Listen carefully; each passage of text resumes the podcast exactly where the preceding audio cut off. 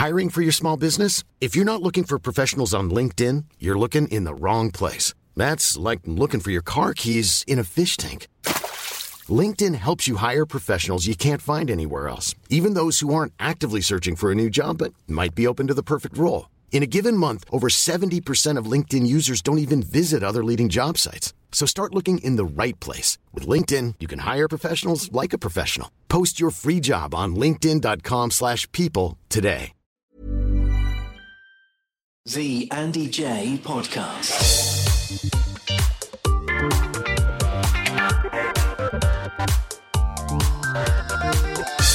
The Andy Jaye Podcast. The Andy Jaye Podcast. Hey there, welcome to the very latest episode of the Andy Jaye podcast. I hope you are having a fantastic January if you're listening in real time and that 2022 has started really well for you. Now, if you are one of those wonderful listeners who checks out every single thing we upload, and my goodness, there's a lot of you, and thank you so much to those of you that are forming our little tribe then you'll know that last week was pretty special because we brought you three episodes, three special guests. They weren't full hours in each case, but they were incredible conversations that I was so delighted to bring to you. Of course, they were all centered around this amazing piece of theatre, 222, a ghost story. So we brought you an incredible chat with Stephanie Beatrice as she talked about Encanto and Brooklyn Nine-Nine, the lovely heart of gold that is Giovanna Fletcher, the queen of, well, not the jungle, because it was the castle, wasn't it, when she won uh, for I'm a Celebrity, Get Me Out of Here, but she's just such an inspirational lady. And the marvellous acting stalwart that is Elliot Cowan and his incredible stories about those Hollywood A-listers and the, the fun he's had working with them. Well, this week, the AJ Pod returns to its usual format of having one guest for a whole hour. Now, we said at the very start of this show, a couple of years ago now, that what we would be doing was we'd be bringing you the best household names and the biggest celebrities we could, and also people of fascination and interest. And this week, we are finally playing good to our word. If you look at our incredible back catalogue of celebrities, our huge names like Jeremy Clarkson, and Olivia Colman and Liam Neeson and many, many more huge, huge stars. You'll know that we have, I think, ticked the box when it comes to big, big star names. However, we haven't really explored fascinating folks that you may not have an awareness of in terms of their names, and that is where this week we are bringing you just a truly remarkable conversation with an absolutely fascinating man. His name is Des Powell, and he has brought out a book which he has co written uh, with a man who sounds like a very famous person, Damian Lewis, but it's not the one you're thinking of. Uh, it's not the, the actor who uh, you know from Billions and so on. No, this is uh, a, a co writer. Anyway, Des has brought out this book called SAS Bravo 30. So we're all familiar with Bravo 20, of course, Andy McNab and so on. But Bravo 30 is Des's story of his troop that went out on a very similar mission at the same time and in the same place. And it's completely different. It is it's the most engrossing, fascinating story. And Des is just an incredible character. I loved chatting to him. And our conversation, not only is he a really great guy who I have the utmost respect for, but our conversation, some of the things he shared, some of the stories he has experienced, some of the oh, the lives he has lived, terrifying, enthralling, fascinating, enchanting, just a- an incredible guy. And one thing I can tell you for sure is that Des is a guy, whatever you're facing, whatever challenge you are facing in life, Des is someone you want on your side. He's just a, a, a remarkable man. So, look, I will let him do the talking for him, as I like to do with my guests, because he's just brilliant. This is a truly engrossing conversation with the sensational Des Powell. The Andy Jaye Podcast. Regular listeners to this show will know that we like to spend as long as we can with the nation's favourite celebrities. And today, I'm going to do a little bit of explanation because my guest, you may not be aware of him when I tell you his name, but let me tell you, he has one heck of a story to share. He is a Sunday Times bestseller as well. The incredible Des Powell, who has just released SAS Bravo 30. I think that's already revealed the nature of the conversation for you, is joining us right now. How you doing, Des? I'm fine, Andy. And how are you today? Des, I'm really well. It's lovely to be chatting. I hope you don't mind me saying, you know, people might not be aware of your name. Of course, we're used to having quite big name celebrities on this show, and they might be thinking, hang on, Des Powell, who's that? And there's a reason for that, isn't there, Des? You've you've not been treading the boards, you haven't been winning X Factor or anything like that. You've been doing something a lot more significant. Uh, yes, I have. I've uh, brought out this uh, this book, and as you said, it's called SAS uh, Bravo uh, Three Zero. And um, I think most people can remember some years ago about uh, the Gulf War and about the story of Bravo Two Zero and the book that Andy McNab brought out. I think what most people don't realise is that there were three patrols: Bravo One, Bravo Two, and Bravo Three Zero.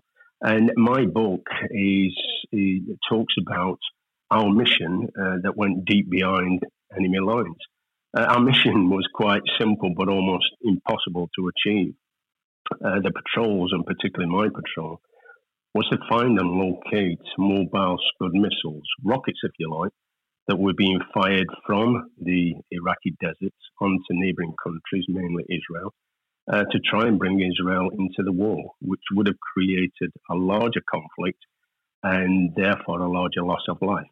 So I have been given permission uh, this year to write the book and bring it out because a lot of people say, How come you've waited this long to bring out the book? Well, after the Gulf War, I served for another 15 years. And as I said, this year I've been given permission. So I think it's a good book. I think people won't be disappointed with it. So, yes, I've been quite busy, Andy. Yes, you have. It's an absolute page turner, Des, and, and we're going to dive into the detail in the book. I mean, it's interesting you say you've been having to wait. This is a very interesting and, and quality year to be releasing this book, actually, because it commemorates the 30th anniversary since the first Gulf War, and of course, the 80th anniversary of the SAS. So, it's quite timely in actual fact. Uh, yes, it is. When me and Damien started uh, planning to write the book, uh, you know, Damien is the other author that I've, I've written it with, is that we were, um, we wanted to bring it out this year to kind of celebrate that. Yes, it's the birthday of the regiment, 80 years old, and it's 30 years since the Gulf War. And I think it was quite timely to bring it out. Um, and, and, yes, it just felt right. Um, it's it's it's. I, I, think Damien uh, he, he, writes this genre very, very well. He's probably the number one writer of uh, uh writing about SAS. And, and when I talked with him about it, I said, look, I said, uh, um, you know, this is how I want it to be, and this is how uh, what I want to say. And, and and Damien's very fussy. He's a historian. He goes into the archives. He, he, he writes about my regiment in good light. So if you were going to write a book about the SAS, Damien is obviously the number one choice. He has he has done a terrific job, but but it's your story. To be fair, his his words, your story, and and it's all true, which is which is quite remarkable, Des. I mean, you've given us a sort of brushstrokes of the outline, and, and I want to talk about you and your life and and everything that surrounds this. But just to dig more a little into the book, because uh, it's always difficult with books that I want people to go out to read. I don't want to reveal everything because that would give the plot away and, and stop people from going to read it. So what I want to do, Des, is just focus on a few of the of the sort of stories within the book that won't give away too much, if you see what I mean. I don't want to spoil it for future readers. But in a nutshell, as you've just pointed out, you know, you were deployed when you think of when, when people think back to the to the Gulf War and that and that war against Saddam Hussein you sort of think of people fighting. You think of people on the front line and they're attacking each other. But actually, you don't necessarily think of that famous phrase behind enemy lines. And of course, as you mentioned, Andy McNab, we were aware of Bravo 20, Bravo 30 was hidden from our awareness until until your book. But the whole point was that Saddam had these missiles that he was able to take with him on the back of a lorry or something and just launch from wherever, not in a fixed place. I, I think lots of people might not realize that actually the missiles he was using were mobile, and your job was find these things. Uh, yes, uh, um, and, and, initially, Andy, we my squadron wasn't in the conflict. We was on another task in UK, and it was only a, a kind of a turn of fate that we got replaced by another squadron, and then we was in the conflict. But initially, our task was just pure and simple. We were BCRs, battle casualty replacements we knew, only that this was going to be massive. And the SAS told everyone that this, they were going to get involved in a big way. But we were told that we're going to lose a lot of guys. So a couple of squadrons had already been preparing for many, many weeks in the Middle East. And their job was to fight independently, going over the border from Saudi Arabia and fight all the way up the Iraqi desert to Baghdad. Now, we, our task was just pure and simple. Anyone that got killed or injured, we was just to replace them. It's only later on that the Bravo patrols came about, and that is when our mission become more complex. But yes, you mentioned about the Scud missiles, the Scud rockets. Is that Saddam was very clever. He was firing these missiles onto neighboring countries, Israel, as I said earlier. He wanted Israel to come into the war because he knew that this would create a larger conflict. It would make that part of the world highly unstable, and everyone would get involved. And the game changers, Andy, were this: is that not only was he firing rockets, Saddam this is firing rockets onto Israel, but Saddam had also used chemical weapons. He'd used them earlier when he'd been fighting Iran in a in in a battle that lost over a quarter million guys. He'd been fighting Iran all through the 80s. And what he'd done, he'd used chemical weapons. So the game changers were this, is that bringing Israel into the war, that was one game changer. The second one, we knew it was only a matter of time before chemical weapons were going to be used. And then the rest of the world would got involved. So we, our three patrols, we were there to find these rockets, um, locate them, um, send their locations back to headquarters so that airstrikes could be brought in and eliminate the targets. There was terminology being used such as Third World War, so we knew this was big.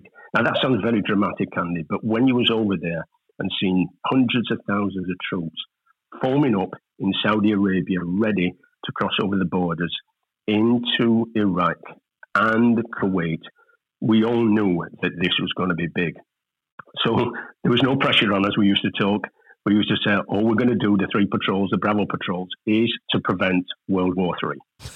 yes. Well, what must psychologically, Des? What obviously you're in two different phases mentally. You've got the battle ready. You have to go out and do your job, which that's one mindset, which I want to talk about. And then there's the second mindset, which is that level of responsibility. That's that's separate to the job. The job is we've got to find these missiles. We've got to survive, find these missiles, and make sure that none of our none of our troop gets hurt. That's that's job one, number one. But mentally, secondly, is the pressure behind the job how do you deal? How, how do you separate those two things, and and how do they change your approaches to, to what you're doing? Uh, yes, um, the pressure was immense. I mean, we knew that uh, they, you know, when they started talking about Third World War stuff, um, we thought, right, they're not far off the mark. You know, that part of the world, if it become unstable, you know, it would be real problems. So um, we are soldiers and we take orders, and you know, in especially in the SAS, you know, we're a, a disciplined bush. All the British military is, is well disciplined, but when you are given a task, when you are given a mission, we try our very best to try and achieve that mission to the best of our ability. Now we knew that our backs was against the wall. We were having all sorts of problems with uh, you know, equipment and um, logistics and the like. But what it is, you just got to put your mind on the job. Now, the, the, the job itself in the SAS is very arduous. It's, it, it's quite a tough way of life. So we have a selection process that brings about a certain type of individual that can achieve the task. When you think about it, the SAS is putting the vast majority of times into a negative situation that you are expected to bring about a positive outcome. Now, this conflict, you know, we knew it was going to get bigger and bigger. And the pressure was on us because we knew that if we didn't achieve our task in our mission, we knew that it could possibly thousands, maybe hundreds of thousands of lives were at risk. And that we, we knew it, was important. Uh, so the three Bravo patrols, that was the task in hand. And I think is that we have a certain type of discipline you have to follow through. You know, in the military, especially in the SAS, you have this discipline that no matter how difficult it gets, you've got to follow the job through. Now, it's better to have tried and failed than not to have tried at all. So we always have that in the back of our minds. But yes, the pressure was immense. You just have to put your mind on the job it's not like we didn't know what was going to happen. I mean, I'd been in the the military for many years, and I've been in the SAS for quite a long time. So everything that comes your way is going to be a difficult task. But then that comes with the territory when you're an SAS soldier. Yes, I, I, completely appreciate it's what you train for. It's it's what you had been used to. But nonetheless, you know, when you're going behind enemy lines, you must have been aware that at every moment when you were on the mission, you could have died. I mean, you could have lost your own life. You were aware of the other two uh, troops that, that, weren't getting on great, Bravo 1-0, Bravo 2-0. You, I think you'd heard reports that things weren't going as well for them as, as, as you'd hoped. You must have been constantly on edge, constantly aware that this could be the last day, this could be my last breath. We could be jumped at any moment. Yes, you, you've touched on a few things there. Is that, yes, when we the three patrols went out on the ground. At first, uh, we were having some real problems. You know, we didn't have logistics wise, we, we didn't have the right equipment, we didn't have the right weapons, uh, the right ammunition. Our vehicles weren't correct. We had problems with radios. Um, we didn't have the right mapping, no satellite photography. Um, in fact, the, my mapping it had 1942 on it and the clothing that I wore had Second World War. Uh, uh, yes, it, it, was it was a real problem. And then to top it all, we had the coldest weather on record. It was it's sub-zero temperatures. In fact, um, when we were told that it was going to be, intelligence told us that we were going to have weather similar to a spring in UK, and it actually turned out to be the coldest winter that Iraq had ever had.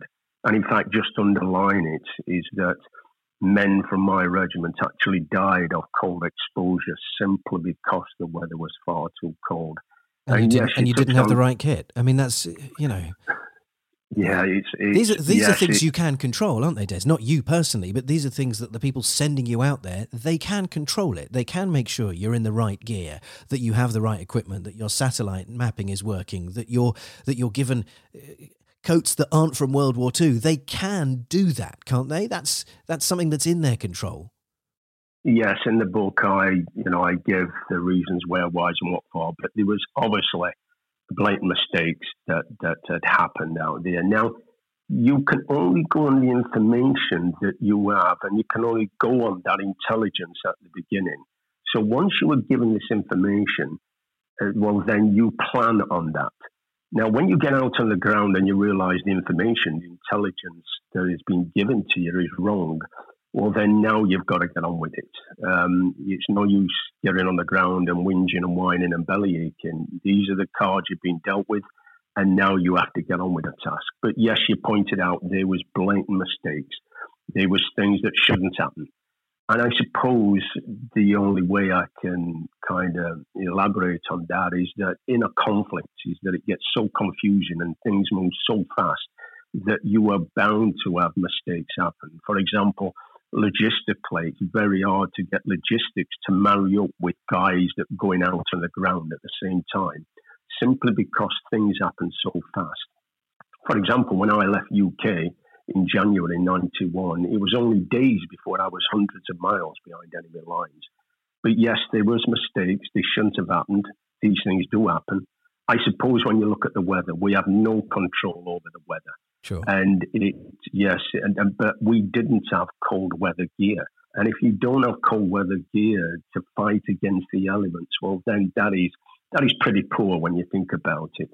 And um, yes, when we was out on the ground, we, we they, I, I, give details in the book, and there was a lot more problems that happened out there. But uh, yes, um, these mistakes happened, and I suppose we just put it down to the confusion of conflict.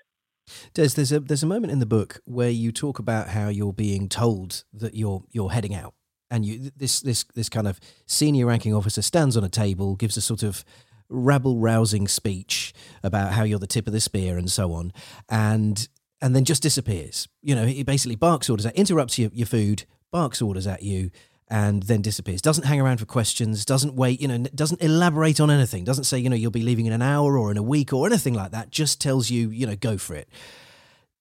Did you ever feel a bit like a, you know, a pawn in a game of chess, as it were, you know, just a piece of the machine and you were just being moved around at other people's whim? Um, yes, uh, exactly. And that, and that, story, yes, was quite funny. And uh, in a way, not sounding insulting or anything, but you know, he's, he's typical officer that you know. I get it. He was trying to build us up and give us kind of a team speech, and off you go and do the best you can. I get that, but um, we wanted him to hang around so we could ask him a few questions, and uh, I put that in the book. But yes, I suppose this is inevitable in a conflict. That yes, you've got commanders above you, and they do. It's like a, a chess set, if you like, and and they are moving these chess pieces around strategically, you know, trying to win the battle, the conflict, so to speak. But I suppose that's inevitable. That's going to happen all the time. I think probably what one good thing is is that when we're on the ground, us guys, the experience is with us. Even though our commanders give us a mission, give us a task, it is up to us. We decide how that mission and that task is carried out. So the experience is with the guys on the ground. So that's a big advantage is that we do it the way we feel it should be done. And, um, and, and I think because we have that freedom to do that, is that this is probably what gets us through the actual difficult missions that are always given to us. As I said earlier on, we're always put into a negative uh, situation but expected a positive outcome. And, and I think because of that, we always have this uh, this determination to follow through. I mean, it's the motto of the regiment of "Who dares wins," and it sounds dramatic when I say that, but yes, you know, you, you know, I, I, use that all the time, and uh, and and yes, when we was out on the ground, it was left to us. We followed through, and uh, you know, and got a positive outcome with the mission. I mean, one of the things that permeates the book, Des, is is this is this feeling of trust. You talk about having faith in, in in your your fellow soldiers, and of course, you know, from what you've just shared there as well, there's just this trust that the missions you're being sent on are the right thing because these people see the bigger piece of the puzzle, as it were, and then there's this trust from them to you that you'll do it how's necessary and then there's your trust in the rest of your regiment the guys you're serving with it's something that you address the, in the very first chapter there's there's an incident at the very start of the book, and again, I don't want to sort of spoil the stories for people, but it absolutely sucks you in. And I, and I, I read it thinking I'm going to chat to this bloke in a, in a few days' time, and oh my goodness, he's you know this he's in a firefight at the very start of the book. There's you and and one other fella, and the, you're outnumbered, you're outgunned, and it's your training and your trust in each other that gets you through that situation. How do you form and have such trust in each other? Yes, it's said in life, arguably, that if you want success, you've got to mix with like minded people. Now, when you join, when you volunteer for the SAS, it's called selection, and the selection process has been there since the 50s. And actually, the selection process selected you. So, what happens is, you know, because of the nature of the job is very, very difficult, um, you've got to have a certain type of person, a certain individual that will fit to that sort of, of, of lifestyle. And therefore, you get a kind of like minded individual, an individual that is more robust, more has more resolve, a, a toughness, if you like. So, therefore, what you do, you create bonds. You create bonds which are stronger than family, and trust is probably at the top of the list. And what trust is in the regiment is that, you know, you have got each other's back. You know, you've got to trust guys in your patrol with your life. And if you trust people with your life, I mean, that's quite a strong bond. So trust is a big one, yes, and uh, yeah, that's a that's a good story right at the book. It, it really starts off from get go, doesn't it? And but I think in the in the regiment is that we are all like minded. We've all come through the same selection, as we call it, the sausage factory. We've all come through the same system. we all know each other. We know each other very, very well. We work only in in, in close patrols. You know, sometimes two men, four men, six men, eight men. Um, but we know each other very, very well. So trust is very, very important. And yes, we do. We trust each other with our lives and it's it's just incredible. I mean, Des, I guess this is the soldier's way. You know what I mean? I'm I'm reading it as a civvy who's who's never done anything like this before, and of course, I would I would vouchsafe that that ninety percent of the people that live in the UK are absolutely fascinated in these things, but but could never do it. I think there's a unique sort of spirit to to soldiers, to military personnel that that the common man, as it were, doesn't have. You know what I mean? We, we don't have that instant trust. We don't have that ability to follow those orders. We don't have that faith that the kit we're being given is going to do what we need. You guys are, uh, uh there's a mindset I think that is, it is a special one for in the forces, isn't it? Uh, yes, without a doubt. I mean, the, the Special Air Service Regiment, the SAS, has got a, a world reputation you know that you know, arguably you know we're the best special forces in the world. And and I think because of the nature of the job the the the taskings that we have the missions that we have you must have a certain type of individual. And as as I've you know I've pointed out there's a selection process. And it's a very very tough process. The process that you go through is, is six months long. Uh, the failure rate is over 90 percent uh, then you're on probation with the regiment for over three years. And I think that for a lot of soldiers that, that volunteer, I think the thought of being in the SAS, it, it, sounds good, but when you actually get up there and actually start to participate in the training, it, it's completely different. So uh, it's not for everyone. And I think that's why the selection process is so important. I think it's not the the training staff that actually choose you; it's the system itself that chooses you. Because I think is that if this is ever watered down, this system, well, then you won't get the SAS soldier. And and I think this is something that is very very important. The regiment's very small, um, and I think it's because our standards are very very high. And and I think that if you have got certain soldiers, individuals that are are put into very difficult task missions, like we had out in the Gulf, well, then if you want success, you've got to have a certain individual. You've got to have a, a certain type of guy, and this is why the SAS has such a great reputation and it's a wonderful regiment. It's been my life. I served with the regiment for over 19 years. I was with Parachute Regiment before that for eight and a half years, and it it I, I had a great life. I had a, a great time, and and I think the, the the the strength of the regiment is within the men. So, and as I keep pointing out, this comes down to the selection process. The selection process to me is paramount. It's so important to have that SAS soldier every single time. Yes, I can understand actually. You've, you've explained that brilliantly, Des. I completely understand now why you have that trust and faith because you've been through the training and you know anyone else that can get through this too they're not just hard as nails; they're battle ready. They're they're the best of the best. So yeah, I can I completely get it. That would form quick trust, wouldn't it? You know, you just yeah. know that they've done it. They've been there. They've got the t-shirt, yeah. as it were. So they've they've earned yeah. their place, stood next to you in battle. I mean, it makes complete sense. Now let's talk about again. I don't want to go into too many details, but uh, enough to kind of give a little overview here we mentioned Andy McNab and his, his of course, Bravo 20, which I'm sure many, many listeners are extremely familiar with, uh, which was this foot patrol behind enemy lines. The, the big difference between Bravo 20 and yours, Bravo 30, is that you made the decision to go behind enemy lines not on foot, but using vehicles.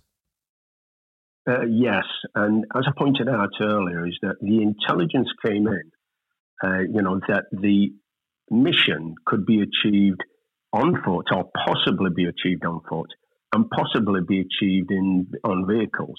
Now, they, there's pros and cons to both uh, going in on foot and going in on vehicles. One is that our tasking was not an offensive task. Our tasking was to go in and observe, observe and try and find these Scud missiles. And so, therefore, if you take vehicles, yes, the, the cons is that you might not be able to hide these vehicles. You might be seen. If you go in on foot, then you don't have the problems with the vehicles, and you could probably dig into ground and create an OP, an observation post, and not be seen. So these pros and cons to both, and the intelligence. You can only go on the information, the intelligence that you have at that time. So yes, two patrols, Bravo One and Bravo Two, decided to go in on foot. Our patrol, Bravo 3, we decided to take two vehicles. Now, as I said earlier on, the, the strength is within the guys in the patrol. Yes, we have the mission from our commanders, but we decide how we carry that out. So it is down to us. And yes, we, we two patrols on foot, one on vehicles, and that is how, how we're deployed. Now, when we got on the ground, uh, we could see that the intelligence that we had wasn't correct. So I know there's been a lot of criticism, you know, against the, you know, the, the Bravo Zero about going in up foot, but it's it's best to understand that they were only going on information that they had at that time. Now, when they got on the ground, yes, they could see that there's a lot of things wrong. The information that they'd been given was wrong. So therefore, you know, they had more and more problems because of that. I mean, we had two vehicles and we had lots of problems even with the vehicles. So it's it, when we got on the ground, we saw that yes, there was things that was blatantly wrong. As I said earlier on, once you get on the ground, you can't whinge and whine and bellyache. You've got to get on with it. But uh, hopefully, I've, I've you know I've given some reasons where, why, what for why they did that. In the book, it goes into more details, and I, I, I always give a strong opinion, and uh, um, and I think people will see the reasons why guys went in on foot and why they went on vehicles. Yes, yes. Well, and it proved to certainly be the right choice, didn't it, Des? Now, you, you mentioned earlier when you were, were, speaking just then that you were given an observation mission. You know, it was a it was a search and locate mission. However, there there's a point in the book where you mention one evening where you could see Baghdad that was getting attacked and it was getting bombed and you have a team meeting together effectively where you decide you can't just stand by and watch innocent people being killed. You have to do whatever you can. And you decided as a unit to get involved and help innocent lives, didn't you? Yes, as you can appreciate, we, one evening, yes, we could see these flashes in the distance, and we realised it was Baghdad getting bombed. And we just sat there. We must have sat there for about an hour and a half in, in our vehicles, and Baghdad was taking a hell of a pounding. We could see flashes from the aircraft firing in rockets and bombs. And we could see Baghdad resisting, you know, firing anti-aircraft guns and so forth. But it was only the next evening that we actually spoke. We didn't speak that evening.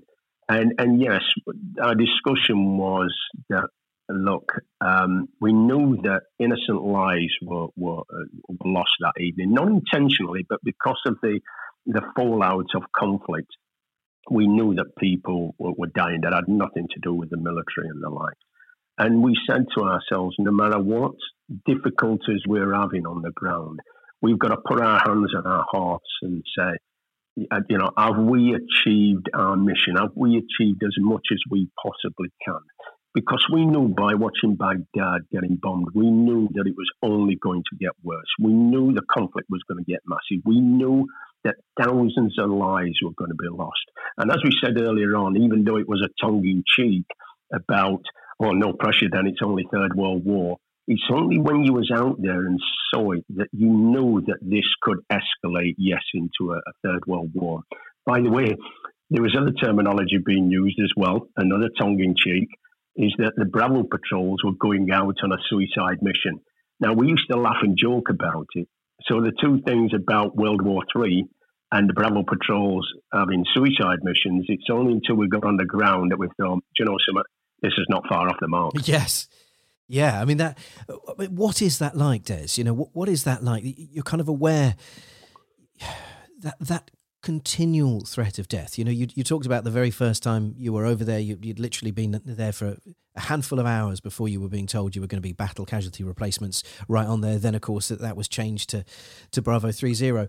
But that endless threat of i mean is it something that you live with as a soldier anyway do, do, military men always have this which is you know when we're called upon where you know we might die or is it only when you're really in the thick of things that you realize that that, that could be it yeah, I think honestly, I think it's something you don't think about. Uh, okay, the, the, the nature of, of the job, being a soldier, and especially you know being in the SAS Special Forces, you know the nature of our job is that you're always in a, a tense situation. You're always in a, a dangerous situation. As I said earlier on, it's always in a negative situation, but they want a positive outcome. It's something you don't really think about.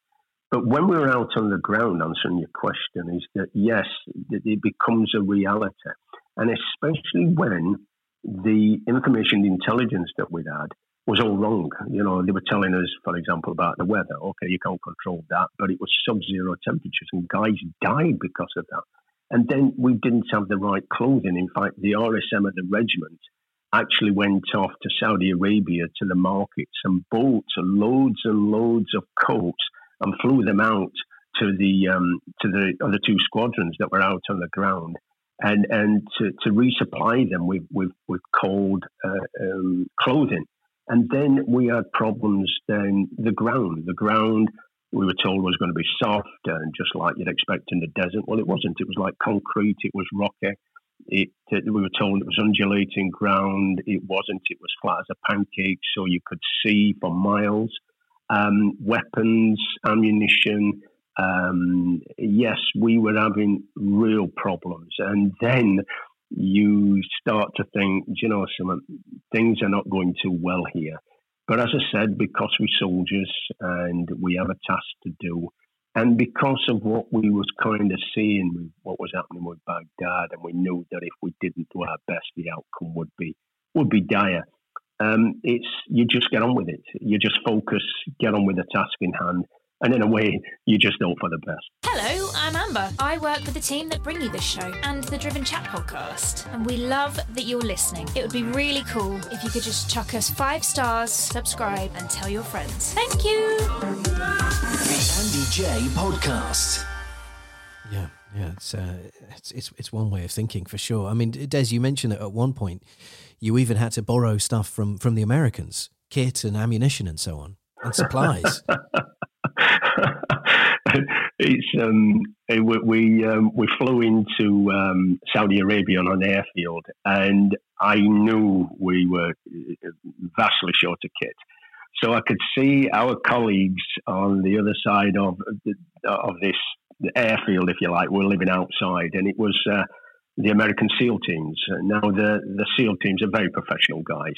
And uh, um, so I did the, uh, the normal uh, cap in hand the typical Yorkshireman. And I took a trip over to go and see our colleagues. And I started um, having a chat with them and asking them for stuff. And there's a story in the book, which I think is quite funny. I can remember it now. And the sergeant from one of the SEAL teams says, My goodness, he says, What is it with you Brit SAS? He says, You turn up to a conflict with just about nothing. And he says, And now you come over to us asking and scrounging for stuff.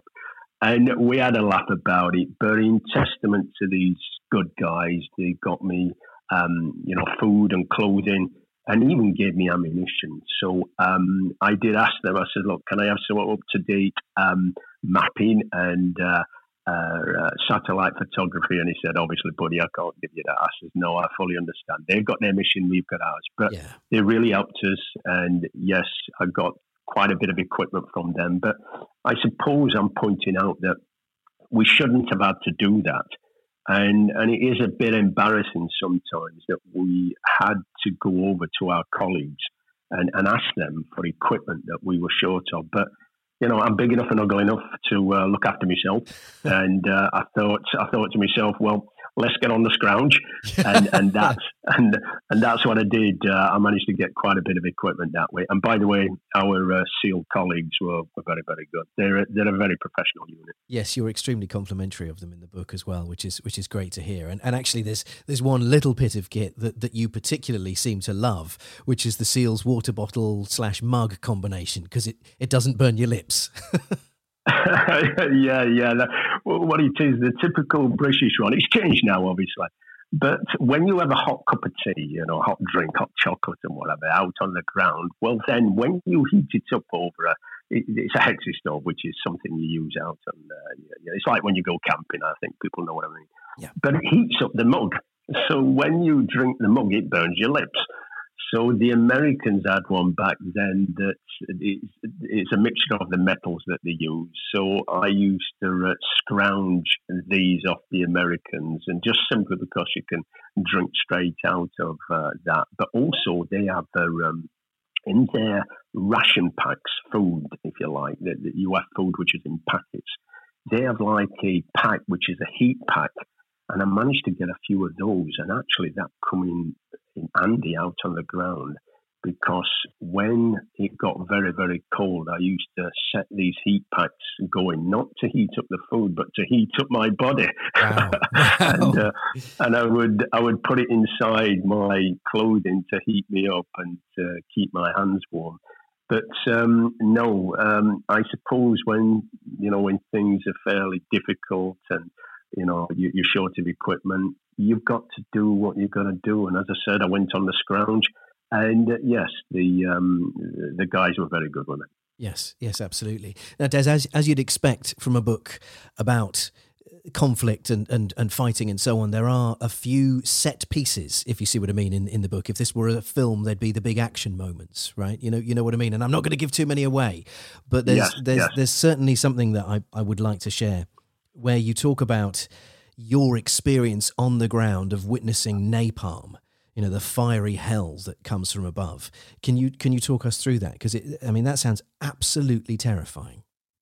Uh, yes, there's um, the, the, what, what, we you know I, I, give it the best description as I can, and I call it the the napalm kind of incident. And the, the reason I said that it's I think people might remember back in the Vietnam when they saw footage when the aircraft used to come in and there'd be a large kind of ball of flame on uh, across and it, it was napalm that they used to use. And and one evening we're in the vehicles, and just in front of us, of us, suddenly there was this massive explosion and this big ball of flame, if you like.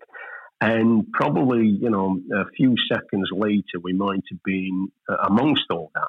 What we think it was is that, we're almost sure, is that it was an aircraft that had come back off its mission and, and had seen a couple of vehicles on the ground. Well, he must have just said, "Oh, there we go. There's a couple of targets," and just took us as enemy. And uh, luckily, his aim was off, and you know he, he, probably had a payload that he hadn't got rid of, and he thought, "Right, I'll get rid of this."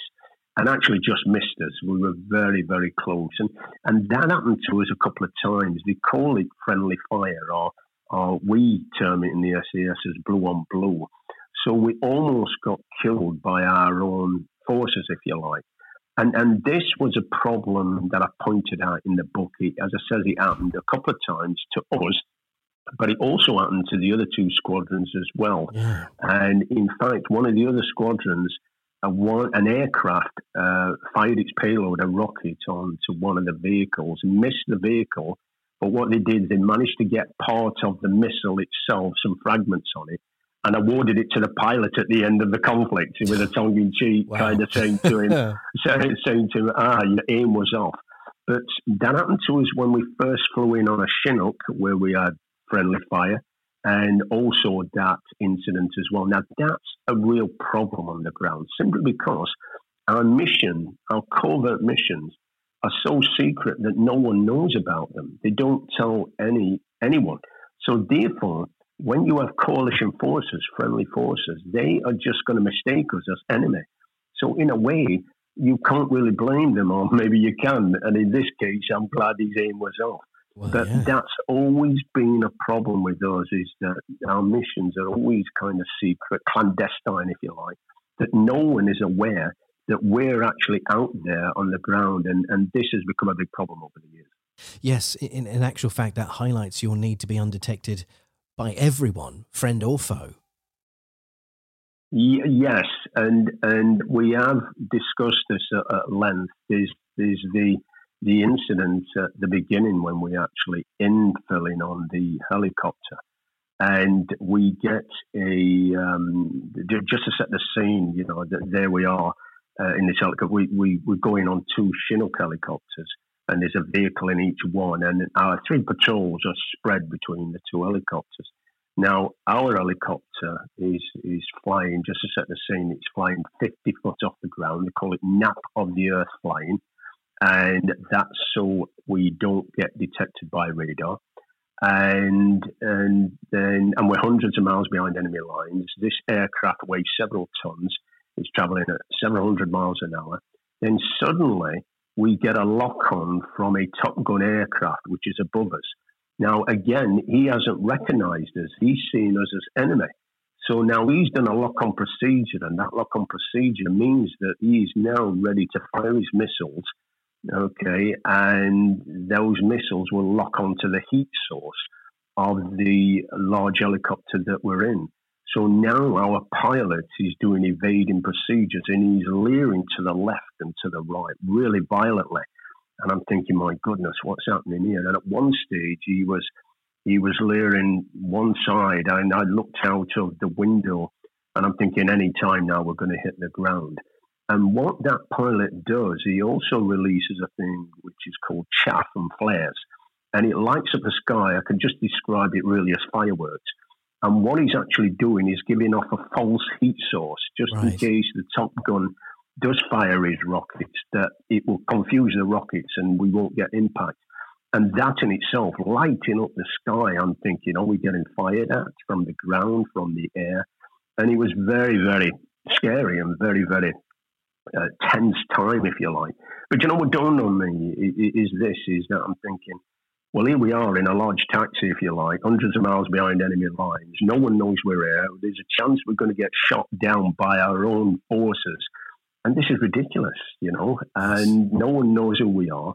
And I just had to accept it because you just go, do you know, I can't do anything. There's nothing I can do.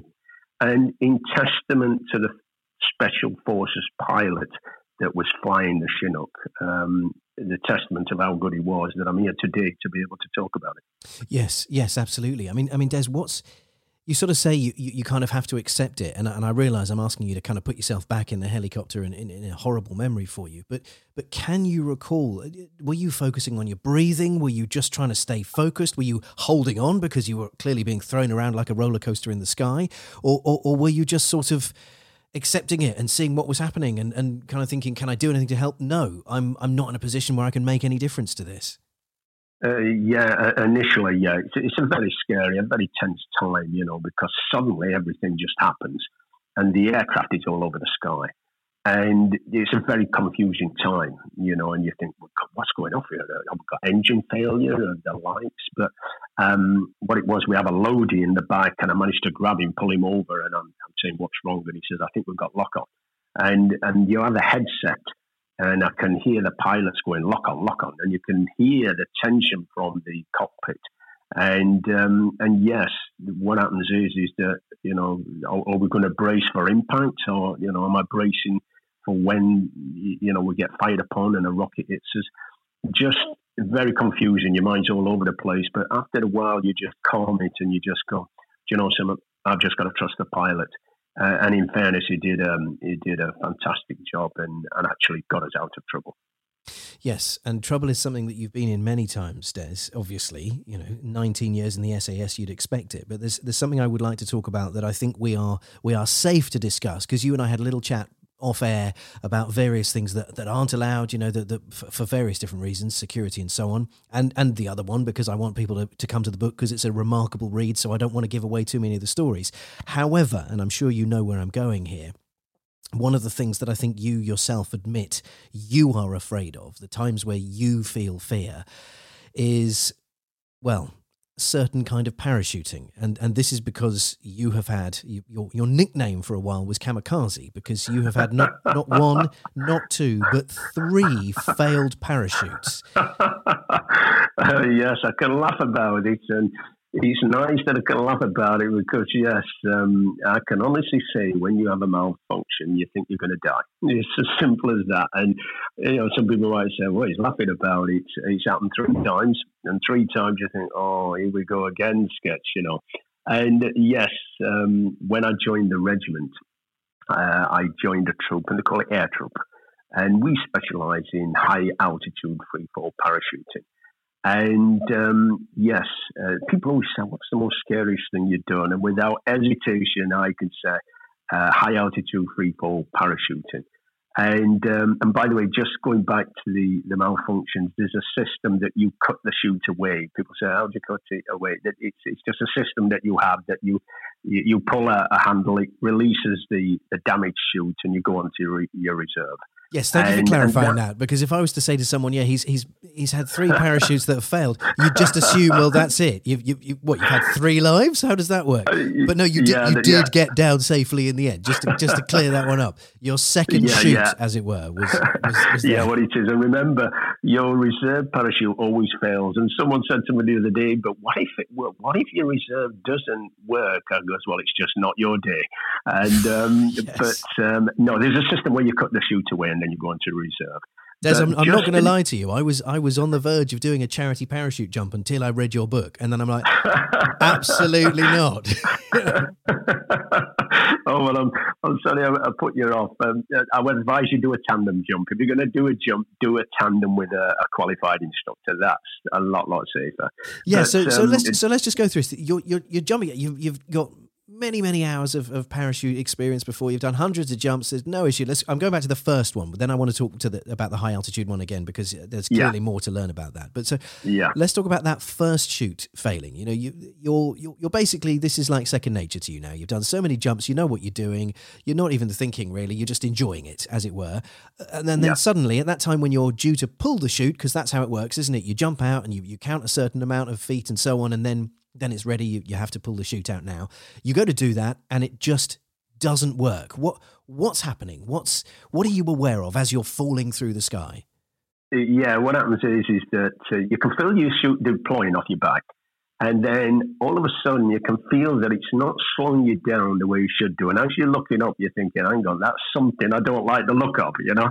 And, uh, um, and you are taught very quickly to get rid of that chute quickly, as quick as you can. Because as you can appreciate, the more height that you have in the sky, the, the more time that you have to, to, to cut it away and get on your reserve. If you leave it and start messing about and try to make it work, you're getting lower to the ground, and that can be more dangerous. So, so the drill is is that you go straight into pulling a handle which releases, it cuts that chute away, and then you go on to your, your reserve. And and, um, and and that happened the first time. It also, I had a second and a third, as you know.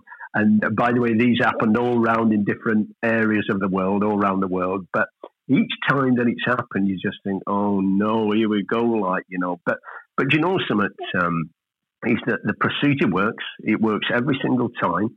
It's um, it, it, your reserve opens every single time. And even though parachuting is a very, very dangerous sport, you don't hear of many fatalities. It's it's quite a safe sport, uh, you know.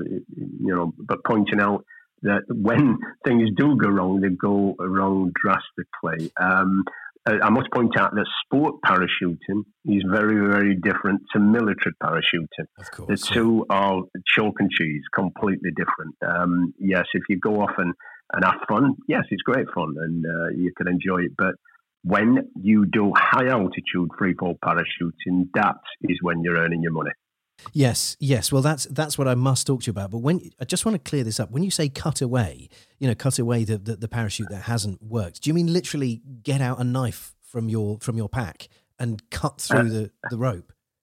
Uh, no, I didn't, and it's a good question because people uh, ask me this. You know, what it is, these uh, on your parachute harness, there's there's a couple of handles uh, or a pad and a handle and the drill is simply as this is that if you don't like the chute that is above you, it's not flying properly, anything that you're not pleased with, there is a system with a pad that actually releases the chute itself. And we call it cutting away, it's probably the wrong term, but it releases the chute off your back and, and, and it's, it works very, very well. And what that does, that puts you into free fall again. So now you have got rid of that chute completely and you go onto a completely new parachute, your reserve chute.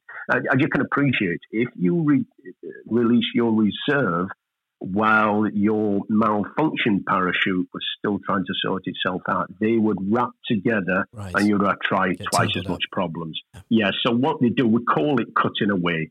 And the procedure is just releasing that parachute off your back and you go now into free fall and come onto a brand new chute altogether. So you're like starting again, so to speak. Yes, only closer to the ground, you know, and, with, and with less time to fix things. But yes, n- nonetheless, thankfully you did. Let's talk about this high altitude jump because this sounds, I mean, the fact that you've described it as one of the things that genuinely scares you means it must be absolutely terrifying. What is what is so frightening, thrilling, terrifying about the high altitude jumps then? Yeah, people ask me, right, what's the most scared thing you've done in the SAS or what gives you the, the adrenaline rush? I says, this is about as close as you're going to get. And and just to set the scene, so we, um, I'm in air troop, we specialise in high altitude free fall parachuting. Now, um, the, the reason we do this is that we are we call them entry skills and it allows us to enter into a volatile area into a volatile country of conflict without being detected, without being seen. So we are in an aircraft which is uh, 25,000 feet up in the air. Uh, that's about five miles up, just to give you some, some, you know, Gosh, just some is- idea. That is high. Yeah. Uh, yes, and it, it, that aircraft might be on the same flight path as a uh, as a normal aircraft. So you, if you're on radar, they're not picking it up as a, a military uh, aircraft. So uh, when we do exit, people uh, know, we're not seen, we're not detected. Now, twenty five thousand feet up in the air, you have to breathe on oxygen. There is no air at that stage. So uh, you may have a patrol of four or six or eight guys. You are breathing on a console which is inside the aircraft, oxygen. Uh, you you look like an astronaut. You have a large helmet with uh, with oxygen devices. Um, probably the more you look like a pilot sort of thing, you know. And you have goggles, and you have uh, altimeters, and you have a breathing apparatus on your body as well. You are carrying your Bergen, which is all your military equipment, which is weapon also. So all up, you're about 250 pounds, including your parachute and the lights. And then just before you go out of the aircraft, and by the way, uh, everything is done on whiteboard. You are now writing, and they're showing you that you're 20 minutes before Okay. uh, before you jump, and 10 minutes before you jump, five minutes before you jump.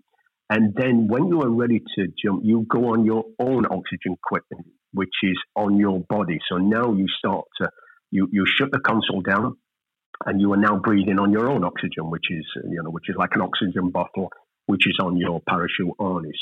And then you come towards the tailgate of the aircraft. And as the tailgate comes down, you may have a pallet and a pallet with equipment. And this is equipment that you might not be able to carry on your body. This could be, let's just say, specialized equipment that can't be carried. Now that goes out into the sky and that has a drogue chute, and that drogue chute slows it down. And so it can find its own path going through the sky. So as we come to the tailgate, and, and I can tell you now that you are that high up that you start to see the curvature of the earth.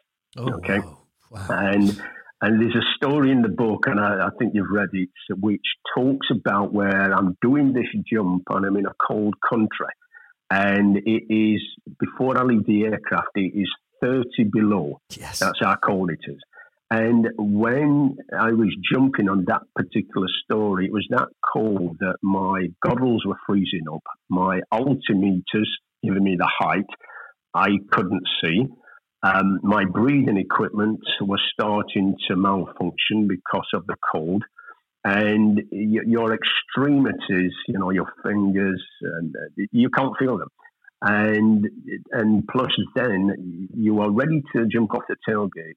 And as you do, you push the pallet out first, then four of your six of you jump out, and you make a kind of you get around the pallet, and you now start to uh, free fall. And by the way, free fall at that height is about two minutes.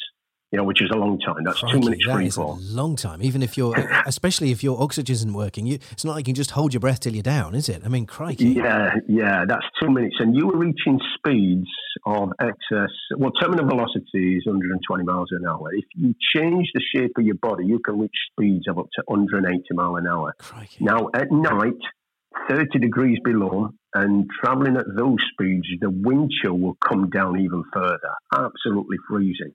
And the pallet in the sky has a nasty habit of coming and bumping into you in the sky. Okay, so you are screaming towards the ground. You can't see properly because your goggles are, are, are frozen over.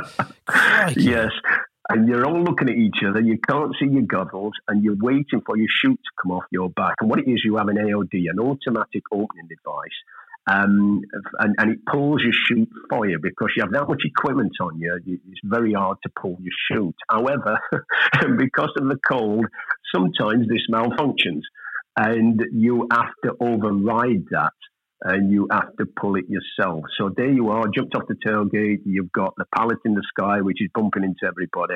You've got six guys around this pallet, two minutes free fall, uh, reaching speeds of 120, 40, 180 miles an hour.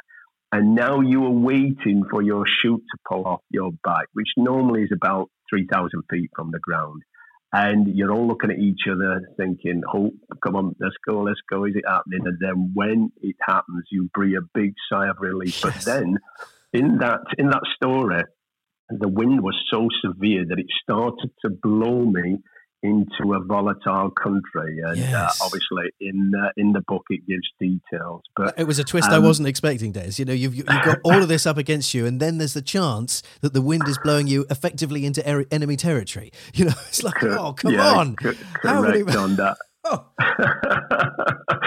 so um, it's that's uh, put it this way, that's the biggest adrenaline rush I have ever had and actually, when I talk with other guys in the regiment, they always say the same thing. They go, the scariest stuff I've done is, it's all scary. As you know, we have boat troop that deals in submarines and boats and stuff. Yes. We have mountain troop that deal in mountains and climbing. We have mobility that deal in Land Rovers and cars and bikes. And then you have us air troop that deal in anything to do with high altitude. And uh, so, yeah, it's always scary. I haven't come across a guy that said he's never scared of doing that. It's always um, it's always testing. There's always things going wrong. And just to emphasise that is that there has been colleagues that I know that have died simply because of following that procedure that hasn't worked out. Let's face it, if it's going to happen, it's going to happen in the air or the elements, and it's normally going to happen at night. And when things go wrong, they go wrong in a big Yes, yes, absolutely. I mean, it's, yeah. it's one of those things where you look at it as a civilian, you sort of you hear stories of people that do bungee jumps or walk across fire or whatever, and it gives them this this kind of rush, this adrenaline that you just described, and it, and it, they therefore they can go on and kind of conquer their fears and so on. This what you've just described sounds like the sort of super injection military version of that, and you even you even say yourself because I was thinking, what what sort of an impact does that do to you as a human being when you get through that? You know, the, just to recover from the adrenaline alone must be shattering. But you you describe it like this, which I think is brilliant. You had to harness the fear and use it to give you absolute self belief, the confidence that you could win through almost anything. Yes, the, the way to answer this question is probably let me answer it like this: is that it is everything we come across in the regiment is is difficult, if you like. It's, it's testing and I said earlier on uh, that the, the, the, real reason for selection is that it selects a certain type of indi- individual. And, and, and yes, so people say, what's it like, the life in the regiment? And the word I use is limitless. Is that when I went up and I joined the SAS, you know, and when I passed after six months, I joined the squadron and I got into the lifestyle. And that's the only way I can describe it is limitless. And, and, and let me explain why. Is that suddenly I'm mixing in a high echelon type of guys. They are all like minded. They're all raring to go. They're all passionate. They're all fit. They're all just wanting everything to work. And, and some examples would be suddenly I heard of an expedition coming back from Everest. There's some guys from Mountain Troop had been doing that. I'd heard some guy breaking some freefall records. They'd been uh, freefalling abroad. Um, I heard about a guy going on an 18 month Russian course and speaking Russian fluently when he came back. I heard of a guy uh, that had been uh, rowing certain parts of the Atlantic and they'd done an exposition there. And there were guys that were running marathons and, and cross country races. And there was a guy, a funny story. He went on a medical course. He came back and his wife was pregnant and she couldn't get to the hospital in time. So he decided to deliver the baby. Yes. And um, so all of a sudden, I realised I was in the right place. And I think what answering your question is that you realise you're amongst um, an elite bunch of guys that are just that it's just limitless. And the good thing about being in the SAS, they encourage you. They encourage you to be the best you possibly can at anything you can do, and that that um, that if you like that mindset you know, he's really, really enthusing and, and everybody encourages everybody else. Everybody taps everybody on the back. Well done. You did well on this, you know, well done on the Russian course, you know, well done on, on the Atlantic, well done. And everybody is right. Let's get out. Let's go and celebrate. Let's go and have a drink. Yes, you did well on that. And that is fantastic. The regiment wants you to the best you possibly can. So what that does, that spills over into everything. I mean, our motto, who dares wins arguably, it's said when we're in the regiment that you should live your life like that. Who dares wins. Yes. And it, when you're up there, when you feel you're amongst this, it's an atmosphere, it's a mindset. It's it, once you're amongst that and everybody's on the same page, it is it is very very encouraging, and, and you realise most guys realise that this is our time. This is my time. Most guys that go up there do not have a short career I had 19 and a bit years. Guys don't go up there after two or three years. When guys go up there, they have long careers because they realise this has took a long time to get here. And now I want to do everything I possibly can. And the regiment encourages it. I think that, what a sales pitch, Des. To be fair, there's another phrase that you use. You know, there's "Who Dares Wins." Obviously, is is a phenomenal one, but there's one that really landed with me, which I love, and this is a sort of mantra that you've had, which is "Home for tea and medals." yes, what it is is that the human in the regiment is brilliant. It's it's banter, it's Mickey taking, you know, and and what we do is that when things get a little bit tense, and by the way, when things get a little bit scary, when they do get a bit tense, you, the guys tend to provide more humour. There's more joking, there's more comments, and when we go into a mission, a task, if you like, there's a saying in the regiment that we all turn in and look at each other and we say, right, let's get the job done. Let's get home and let's have to your medals. And it's a tongue in cheek, if you like. It's, it's you know, but I love it's it. meant, yeah, it, it is. It's great. You know, it's great. And I think you've also mentioned something in the book, haven't you, that there's something that I do personally. And, and what it is, it, yeah, it's like a mantra. It's, uh, and, and what I do, I, I wear these dog tags, and and the dog tags guys wear them as your name, number, rank, and it's a military thing. And what I do when something's coming up tense, I just focus myself. I grab grab the dog tags which are around my neck, and I just say, "Come on, Des, let's get the job done and let's get off home." And so it's a similar sort of thing. And it's just the case of just focusing, just bringing your mind onto the job. But I don't just do it. I think most guys do it in the regiment. I think if most guys would admit to it, they would use that same saying, let's get the job done, let's get off home, let's celebrate uh, team medals, let's do it. I love it. I love it. Des, there's so much we could discuss. There's so much more I'd love to talk to you about, but I'm mindful on timing. Uh, I just wanted to make it clear to our listeners how, how remarkable you are, what an incredible story the, the book is, how brilliantly written it is.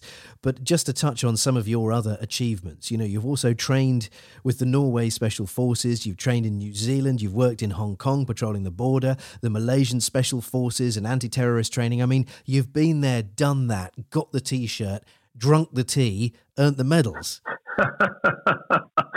You know, something? Uh, I decided very early on. It, says in the book, you know, I, I, I, I was so surprised. I joined the military, and then when I joined parachute regiments, I did eight and a half years. But that parachute regiment uh, made me more and more serious to join the SAS. And then when I went up there, and I had a very long career over 19 years. I think myself and most guys realize that you have come through that selection process. You have come through the sausage factory. And because you got there over the years and you've worked hard for it, you are now here.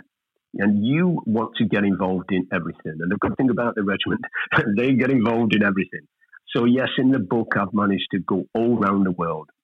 And I think that mindset that I described earlier on about just being positive in everything you do. And because let's face it, you go, there's no surprises about when you go to the regiment. Everyone knows that it's a very tough and arduous lifestyle.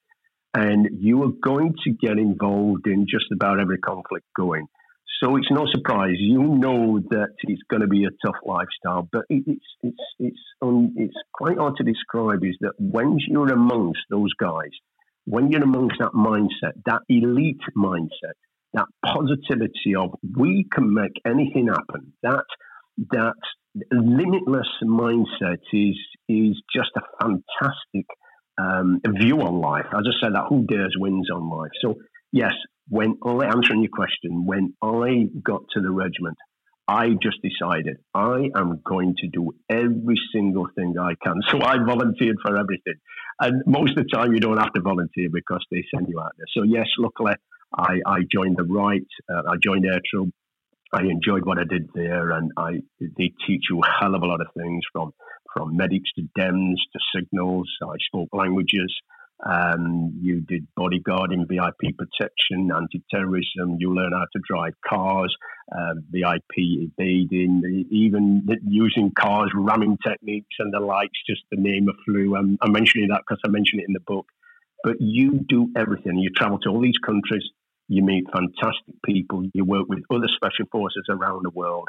And yes, it's a life that I wouldn't have changed for everything. I had a fantastic time with the regiment and what is nice is that those three big letters, SAS, are still with me today. They yes. still represent me today, even writing this book. And as I said, uh, regarding the book, I'm so pleased that I'm able now to put this story into a book. And by the way, the story doesn't just talk about the Gulf. As you pointed out, it talks about many, many other things. So I think there's something in there for everything. But I am really, really pleased uh, what we've done regarding the book. Yes, I mean it's, it's a superb read, Des, and, and testament to, to, your remarkable career.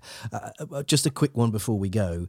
You know, obviously now the book's out, and, and you know you've, you've, talked about you've done some security for celebrities, including people like Halle Berry and so on. Despite the fact that in, in real life you, are basically Jason Bourne, as far as I can tell. what what is life like now? Now that you're not uh, kind of constantly in the SAS, now that you're not going out on patrol and so on, what's life like for you? Is it is it boring? Are, are you kind of are you a bit bored now with with day to day, or are you okay? Uh, no, not at all. In, in, fact, most guys, because they have a long career in the SAS, they get everything out of their system. Right. You know, you, you do everything that you want. So for me, when I left, I felt content. I felt that I'd done everything. And and then when I did get out, uh, I, I make a real point to mix with like minded people. All my friends are like-minded people. They're all positive. They all, by the way, you know, regarding this book, they all, you know, encourage me to bring the book out, and they all celebrate with me. So I'm still mixing with like-minded people. Uh, I, I, feel very content today. Um, I get involved in projects that I think are very, very positive and and actually keep me busy, so to speak. But you have to realise that you can't stay in the regiment forever. I, I had a long time. I mean, in, in, the forces all up, I did over 28 years. So, and in the regiment, over 19 years. And I think that's probably enough. Um, but when it was time to leave, uh, it, yes, I, I left content. So, answering your question, no, I have no problems. I don't get fed up. I, I, I keep my day very busy. Um, I've got great people around me. I've got some great friends. I'm keeping in touch with the regiment, and and as I said regarding the book, he's just a fantastic project. And I'm, as I said, those three big letters represent me all the time. One guy said to me years ago, and I didn't realize up until now. He says, I was just coming into the regiment and I was talking to him. He says, Remember, he says, you're always going to be SAS. He says, Even when you get out of the regiment, you will still be SAS. I didn't understand what he meant then until I until I got out, and especially since I've written the book, the amount of feedback, the positive feedback I have had regarding the book and about the SAS has just been phenomenal. Yes. It's been absolutely fantastic, and that really gives me a, a satisfying feeling. You know, I'm really it really makes me feel humble about how people not only do they feel the, the, the they respect the regiment, they feel it's a big deal, but the the support that that has been given to me has just been absolutely fantastic. So answering your question, you've got to leave it out there. If you're going to do anything, do it the best you possibly can. Uh, be content as I did when I left the regiment, and just go, you know, that's it. Moving on to other things now. Hugely impressive, Des. Hugely impressive. You as a man, the book, it, it, makes me incredibly proud of our of our soldiers and, and, and the SAS in particular. It's it's remarkable. So you've you've done a great job here. You know, you've written a, a phenomenal book. You've told your incredible story, and yeah, it's eh, you can't help but be impressed. Other than you know not having the right kit, eh, you guys, the training, the, the the, the dedication, the commitment, the, the service that you guys have have have, have given is is just it's something to admire and respect. And uh, I, I'm humbled chatting to you. I think it's incredible. So eh, Des, thank you so much for your time, for your company, and, and for for everything you've done for us. Actually, it's it's it's amazing. That is very good of you to say that. It's very kind words. And thank you very, very much for having me on today. I have really enjoyed it. Thank you very, very much. It's been my pleasure, Des. Thank you so much. It's, uh, it's an honour. Really appreciate it. Okay, bye bye, Des. Brilliant. Take care, Des. Thank you so much. What a what a chat. Wow. The Andy Jaye Podcast. Oh, just listening back to it then again. Oh, Des is amazing. He has lived some incredible, incredible things. I mean, some of the experiences, the parachutes, and oh my goodness. So yes, do check out Des's book. I can't, I can't endorse it highly enough. It is, it is phenomenal. Bravo 30, SAS Bravo 30. Do get, do give it a go. It's absolutely brilliant. Listen, thank you so much for your company today. I really appreciate it. Thank you for joining me uh, for another sitting of the Andy Jaye podcast. I really, I'm chuffed to bits with the number of people that are tuning in week in, week out now. Thank you guys. You, you rock. Um, back with more, same time, same place next week. Another big guest for another hour of conversation. We'll catch you then. Go well, be kind, and I'll see you next week. Bye bye. The Andy Jaye Podcast.